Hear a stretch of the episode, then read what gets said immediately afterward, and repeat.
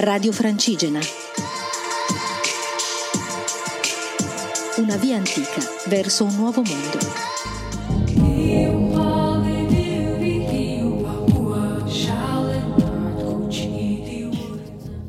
Ciao a tutti, sono Elisa e sono la pellegrina che sta camminando da Desenzano del Garda a Santiago de Compostela e poi Finisterre. Oggi è un più di tre mesi di viaggio ed è il mio secondo giorno di cammino, nel, il mio terzo in realtà, giorno di, di, cammino sul cammino francese. Mi trovo in una località eh, a 6 km da Pamplona. Oggi appunto quindi ho camminato dal piccolo alberghe in cui ero ieri fino a, Zabaldica, fino a Pamplona e poi ho camminato altri 6 km. Sono in un cammino piccolo e poco affollato perché stiamo saltando in qualche modo le grandi tappe e quindi mi trovo sempre a dormire in questi piccoli alberghi con poche persone e con, facendo delle esperienze di condivisione molto belle come quelle che si fanno sul cammino. Ieri per esempio io e altri due pellegrini abbiamo cucinato la cena per tutti gli altri pellegrini che c'erano nell'ostello. È stata una cosa piacevole cucinare la cena con queste persone e condividerla con tutti gli altri 15 pellegrini. Quindi è stato per me un bel momento. Dopo la cena siamo andati in un posto con tutte le candele e abbiamo fatto un cerchio in cui ognuno ha un po' condiviso quello che è il cammino per lui, l'esperienza che sta facendo e abbiamo cantato delle canzoni.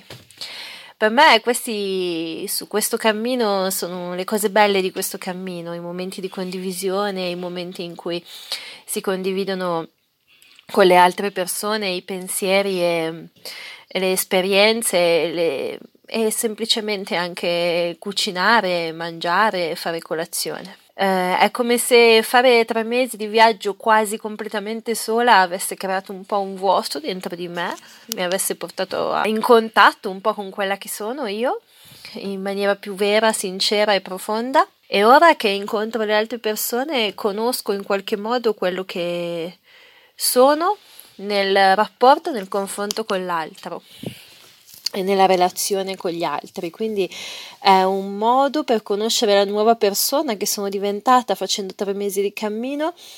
Uh, in relazione all'altro, come si dice, l'altro è sempre uno specchio di noi. Parla anche di questo, secondo me, è un passaggio da un'esperienza in solitudine a un'esperienza di condivisione. A questo punto del mio cammino io sento molta gratitudine per tutto quello che mi circonda, per la natura, per eh, le cose che vedo, le cose che osservo, per quello che è stato il mio viaggio fino adesso, anche con i suoi momenti di grossa difficoltà e con i suoi momenti di gioia. L'emozione che provo di più nel mio cuore a questo punto del viaggio è quella della gratitudine. E dopo tutta questa strada è l'unica emozione possibile per me.